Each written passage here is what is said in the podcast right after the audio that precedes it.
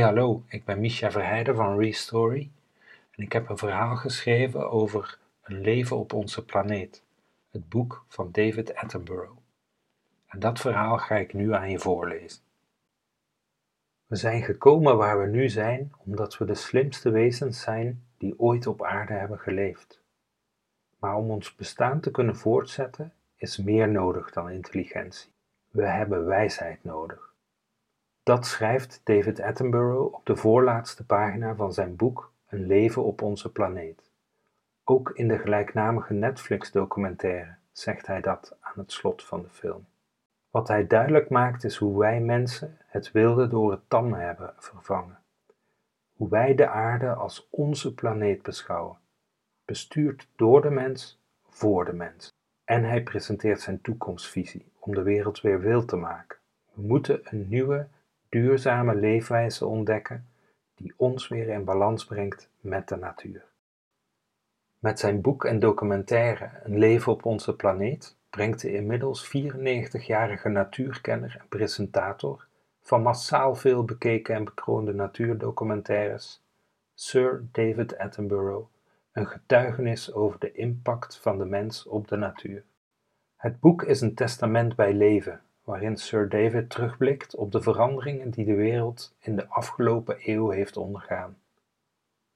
Hij deelt zijn levenswijsheid en zijn hoopvolle visie op de toekomst, en dat levert schitterende verhalen op, verhalen die beklijven. Ik moest terugdenken aan de woorden van de 92-jarige Juliette Bourbon Verzelen, die onze crowdfunding steunde en Ristori coöperant werd. Blijf luisteren naar de levenswijsheid van ouderen zij hebben de wereld en onder andere het klimaat het meest zien veranderen. Luister naar hun ontevredenheid en bezorgdheid over de neerwaartse evolutie. Dit in het belang van de komende generaties. Aan jullie om er nu iets mee te doen en een betere, gezondere, gelukkigere wereld te creëren voor iedereen. Door de coronamaatregelen is de afspraak met Bourbonne al twee keer verplaatst en het ziet er niet direct naar uit dat we elkaar binnenkort ontmoeten. Maar ik kijk uit naar de dag dat we bij haar op de koffie gaan en kunnen luisteren naar haar levensverhaal en wijsheid.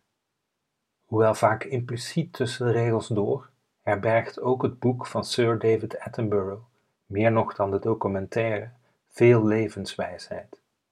En er is een groot verschil tussen wetenschap en wijsheid.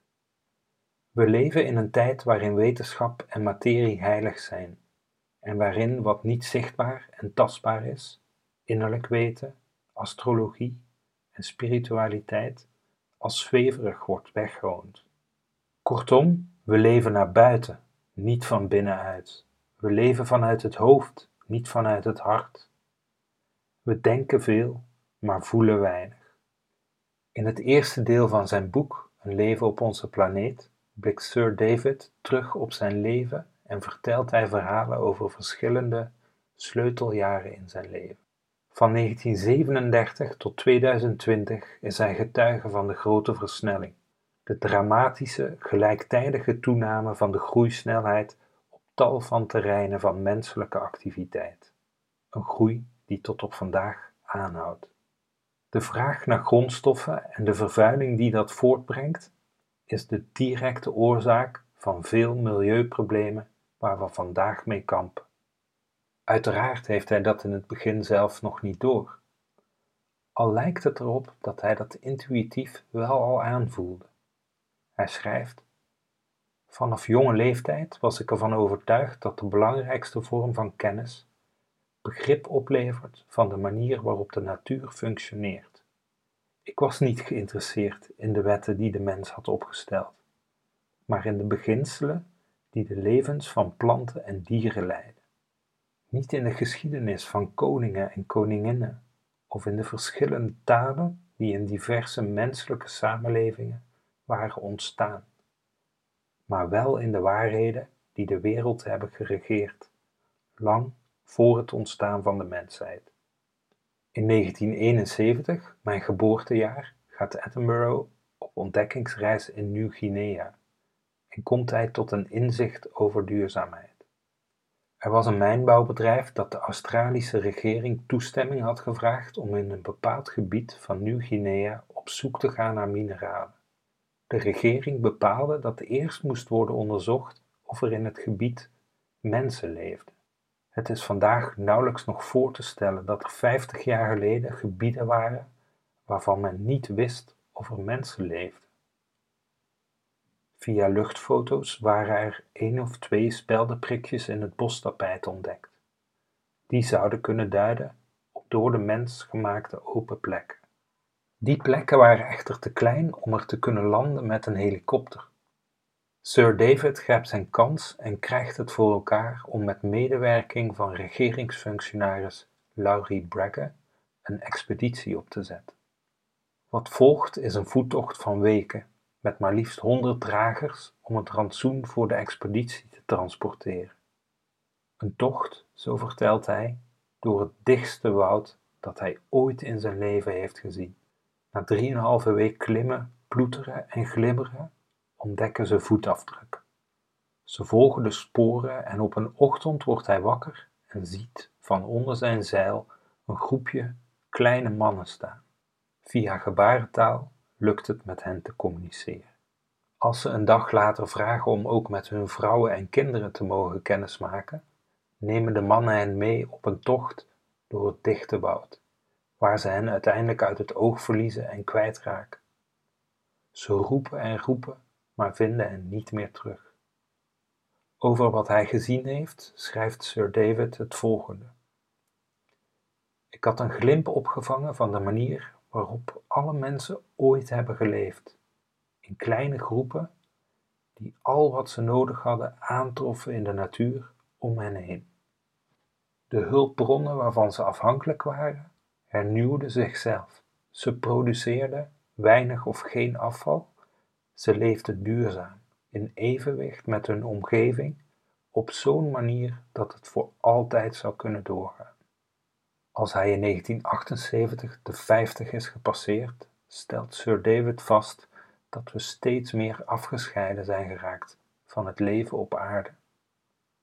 We hebben ons bevrijd van de natuurlijke selectiedruk en alles wat ons daarin kan bedreigen. Ons lichaam is in 200.000 jaar nauwelijks veranderd, maar ons gedrag en onze samenlevingen zijn in toenemende mate losgeraakt van onze natuurlijke omgeving.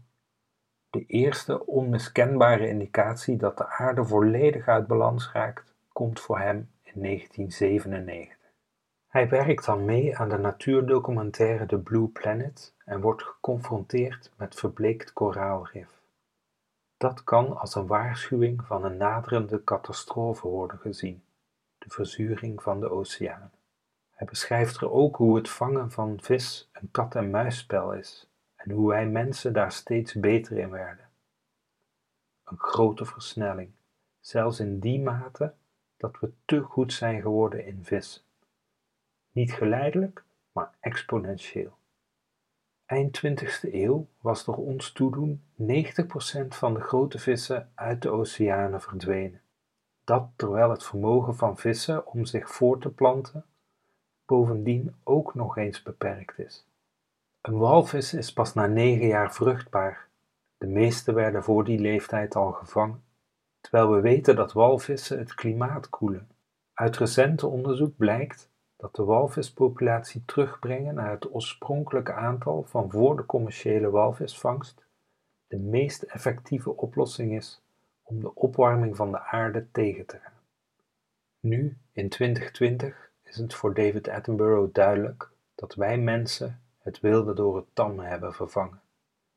Wij beschouwen de aarde als onze planeet, bestuurd door de mens, voor de mens.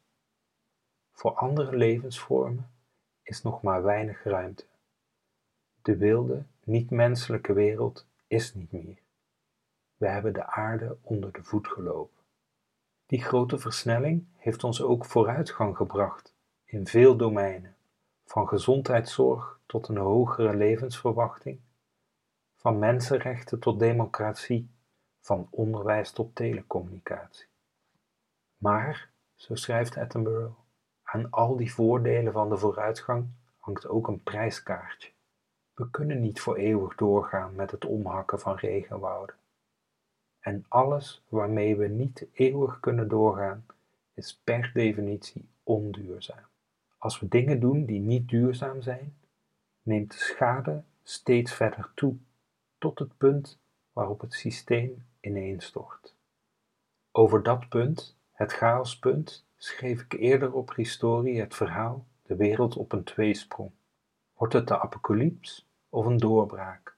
Als we niet van richting veranderen, is de kans groot dat we aankomen waar we heen gaan. Ja, dat klinkt Cruyffiaans, maar het is een Chinees spreekwoord.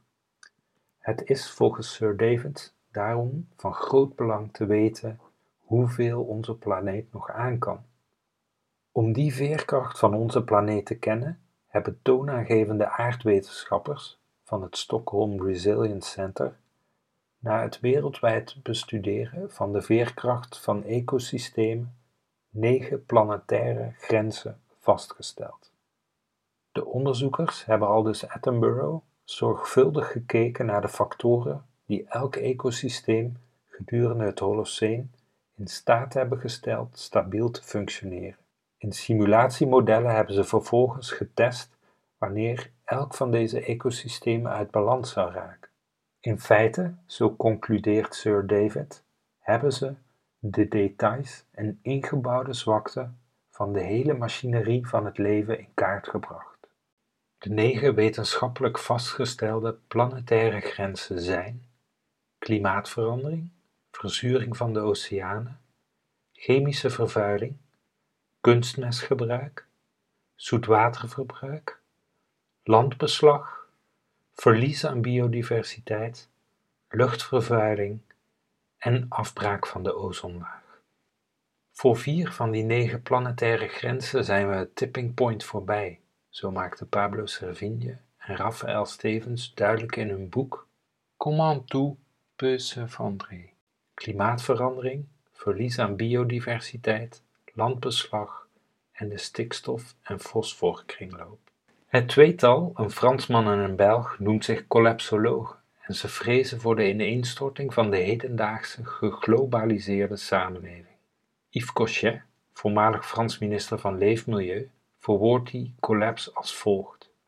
Het proces waarbij door de overheid gecontroleerde diensten uiteindelijk niet meer in staat zijn om voor de meerderheid van de bevolking in de basisbehoeften te voorzien. Water, voedsel, onderdak, kleding, energie, mobiliteit en veiligheid. Dat zal toch niet gebeuren, denk je misschien? Denk, geloof en hoop ik ook, maar waar kan dat toe leiden als we die planetaire grenzen blijvend niet respecteren? Sir David houdt zijn hart vast voor zij die de komende 90 jaar zullen meemaken. Wetenschappers voorspellen dat de schade die de periode van mijn leven heeft gekenmerkt, in het niet zal vallen bij de schade die de komende 100 jaar gaat komen. En niet onbelangrijk, een grote verandering in de hoeveelheid atmosferische koolstof kenmerkte alle vijf massale uitsterfgolven in de geschiedenis van de aarde en speelde een belangrijke rol bij de grootste vernietiging van soorten. Het zijn slechts twaalf pagina's, het tweede deel van een leven op onze planeet, met als titel Wat komen gaat. En op amper zes van die twaalf pagina's beschrijft Sir David wat zij, die nu geboren worden, deze eeuw zouden kunnen gaan meemaken. Ik vat het even samen. De jaren 30 dramatisch verlies van biodiversiteit in de Amazone, versnelling van de klimaatverandering door een toename van de atmosferische kooldioxide en een afname van de mogelijkheid van het Noordpoolgebied om de aarde af te koelen. Eerste ijsvrije zomer in de Arctische Oceaan. De jaren 40. De permafrost ontdooit onder de toendra's en wouden in grote delen van Alaska, Noord-Canada en Rusland waardoor een kwart van het landoppervlak op het noordelijk halfrond in een modderbad kan veranderen, met aardverschuivingen en overstromingen tot gevolg. En er zou in de loop der jaren in de permafrost vastgehouden koolstof vrijkomen. 1400 gigaton koolstof. vier keer meer dan de mensheid de afgelopen 200 jaar heeft uitgestoten en twee keer zoveel als de hoeveelheid die zich nu in de atmosfeer bevindt. De jaren 50. De koolstofconcentratie in de atmosfeer groeit sneller en sneller, waarbij de oppervlaktewateren van de oceaan, zoals ze altijd al doen, een bovengemiddeld percentage van deze koolstof absorberen. Die koolstof wordt omgezet in koolzuur en door die verzuring komen de oceanen in een rampzalig verval. Dat kan het einde van de commerciële visserij betekenen. De jaren 80. In dit decennium kan de wereldwijde voedselproductie op land in een crisis raken. En naarmate wij de wilde natuur steeds verder opdelen door ontbossing, de uitbreiding van landbouwgrond en de illegale handel in wilde dieren, wordt de uitbraak van een volgende pandemie steeds waarschijnlijker. 2100 en verder. Het nieuwe millennium vormt het begin van een wereldwijde humanitaire crisis met de grootste gedwongen migratiegolf in de geschiedenis van de mensheid. Door de stijgende zeespiegel worden havensteden onleefbaar en de kans op conflicten neemt toe. Ondertussen zou de zesde massa-extinctie ongemerkt, maar onstuitbaar doorgaan. Dat zou kunnen gebeuren, tenzij we van koers veranderen. Het liet me niet onberoerd, die zes pagina's. Ze hebben me uit het lood geslagen, machteloos doen voelen, boos gemaakt en drive gegeven dat we met Restory een heel belangrijke opdracht hebben. De nood aan een nieuw verhaal is van levensbelang.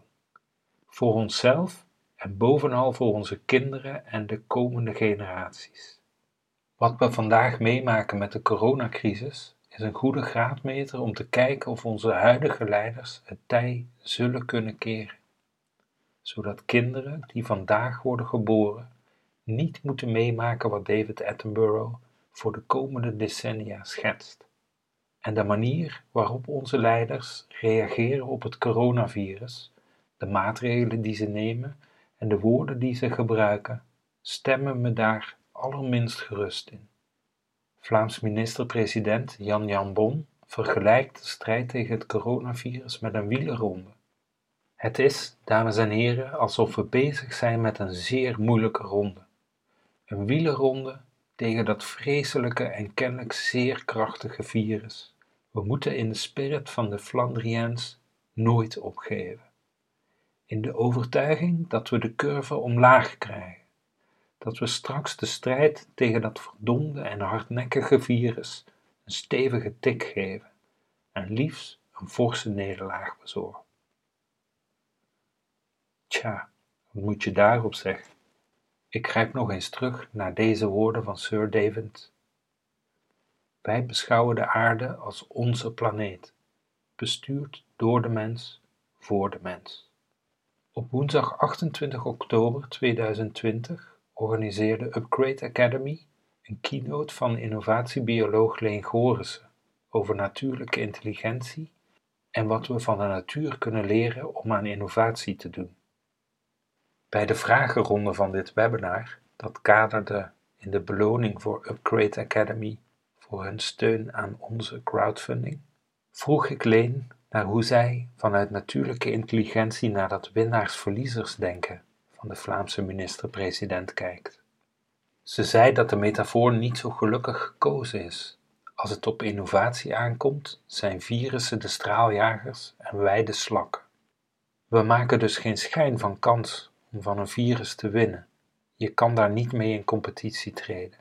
Wat we wel kunnen doen, zei Leen, is ofwel leren samenwerken met het virus, en heel veel dieren zijn daar ook in geslaagd, of we kunnen condities creëren die gewoon niet vriendelijk zijn voor virussen, bijvoorbeeld door bomen te planten in onze tuin. Ooit, zo schrijft Sir David over zijn toekomstvisie om het land weer wild te maken, was een groot deel van Europa bedekt door diep donker bos. Ontbossen is iets wat wij mensen doen. Het kenmerkt onze dominantie. Het is onwaarschijnlijk wat wij mensen op korte termijn kapot hebben gemaakt. Terwijl de leefgemeenschap van het Amazonewoud al tientallen miljoenen jaren kan gedijen door permanent aanpassen, reageren en verfijnen, zonder een beroep te doen op de ruwe hulpbronnen van de aarde. Het Amazonewoud is de meest biodiverse plek op aarde, de succesvolste van de huidige levensondernemingen, maar het kent geen groeibehoefte. Het is volwassen genoeg om zo te blijven. Als je je volk wilt laten geloven dat de strijd tegen het coronavirus als een wielerkoers is, is er voor de mens nog een lange weg te gaan in het volwassen worden. Sir David concludeert hierover dat de mensheid momenteel kennelijk geen behoefte heeft om dergelijke mate van volwassenheid te bereiken. Terwijl die wijsheid en volwassenheid wel dringend gevraagd worden nu een nieuw rapport van het Europese Milieuagentschap toont dat de biodiversiteit in Europa sterk achteruit gaat door intensieve landbouw, snel groeiende steden en de niet duurzame bosbouw. Daarbij stelt het Milieuagentschap vast dat de Europese lidstaten niet genoeg doen om het tijd te keren. Gelukkig zijn er ook al volwassen leiders die met wijsheid, lef en moed tonen. Uiteraard noemt Sir David de net met overmacht herkozen Nieuw-Zeelandse premier Jacinda Ardern. Met haar aan het roer liet Nieuw-Zeeland in 2019 het bruto nationaal product als de officiële maatstaf voor het meten van economisch succes vallen. Een ander mooi voorbeeld van een sterke en moedige leider met toekomstbewustzijn is de president van Palau, een tropisch eilandstaatje in de Stille Oceaan. De wens te nemen wat je nodig hebt, niet wat je kunt pakken, is verankerd in de tradities van Palau. De drie keer herkozen president zag de bevolking van zijn land toenemen, toerisme groeien en zag met leden ogen aan hoe vissersvloten van Japan, de Filipijnen en Indonesië vis vingen in de wateren van Palau. Toen de druk op de oceaan te groot werd, greep de president terug naar de oude regels en verbood vissen in vier vijfde van de territoriale wateren van Palau. Een gebied zo groot als Frankrijk. Meer nog, hij besloot dat Palau geen vis meer hoefde te exporteren en dat alleen nog maar de hoeveelheid vis mocht worden gevangen die nodig is als voedsel voor bewoners en toeristen. Het is een voorbeeld van hoe David Attenborough in het laatste deel van zijn boek een toekomstvisie presenteert om de wereld weer wil te maken. Een toekomstvisie die begint met de groei voorbij, waarbij hij pleit voor het donutmodel van econoom Kate Rayward. Misschien dat Amsterdam en Brussel, die met het donutmodel gaan werken, bijdragen tot het punt waarop steden in de toekomst wellicht kunnen geven in plaats van nemen, zoals Attenborough graag zou zien. Voor het omschakelen naar schone energie hoopt hij dat alle landen hernieuwbare energie gaan omarmen zoals Marokko dat doet. Dat alle landen minder ruimte innemen en innovatief gewassen gaan verbouwen, zoals sommige Nederlandse boeren doen. Dat we de terugkeer van de wildernis bevorderen, zoals Costa Rica doet. En we als mensheid weer evenwichtiger gaan leven in harmonie met de natuur. Pripyat is een plaats van pure wanhoop in Oekraïne, vertelt Sir David in de openingszinnen van zijn boek. De stad, gebouwd in de jaren 70 van de vorige eeuw, heeft alles wat wij mensen hebben voortgebracht om ons leven te veraangenamen. Het is het toonbeeld van de grote versnelling, de vooruitgang. Totdat op 26 april 1986 kernreactor 4 van Tsjernobyl explodeerde waardoor Pripyat vandaag een verlaten stad is en dat naar alle waarschijnlijkheid nog duizenden jaren zal blijven. Tsjernobyl wordt de duurste milieuramp uit de geschiedenis genoemd. Maar vandaag zijn we allemaal inwoners van Pripyat, zo stelt Sir David Attenborough. We leiden ons aangename leven in de schaduw van een ramp die we zelf veroorzaken. Een ramp die juist tot stand komt door de dingen die ons in staat stellen een aangenaam leven te leiden. En het is logisch dat we hiermee zullen doorgaan tot we een doorslaggevende reden hebben om ermee op te houden, tot er een aansprekend alternatief is, een nieuw verhaal. Het is om die reden dat Sir David Attenborough een leven op onze planeet heeft geschreven. Het is ook om die reden dat Geert de Grande en ik met Restory zijn begonnen. Om te tonen dat het wel anders kan. Dat er wel een aansprekend alternatief is.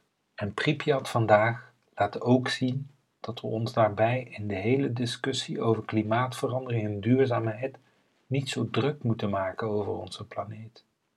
Moeder Aarde redt het wel. De grote vraag is of wij daar straks nog bij zijn. Maar Pripyat laat ook zien dat hoe ernstig onze fouten ook zijn, de natuur ze ongedaan lijkt te kunnen maken, mits ze de kans krijgt.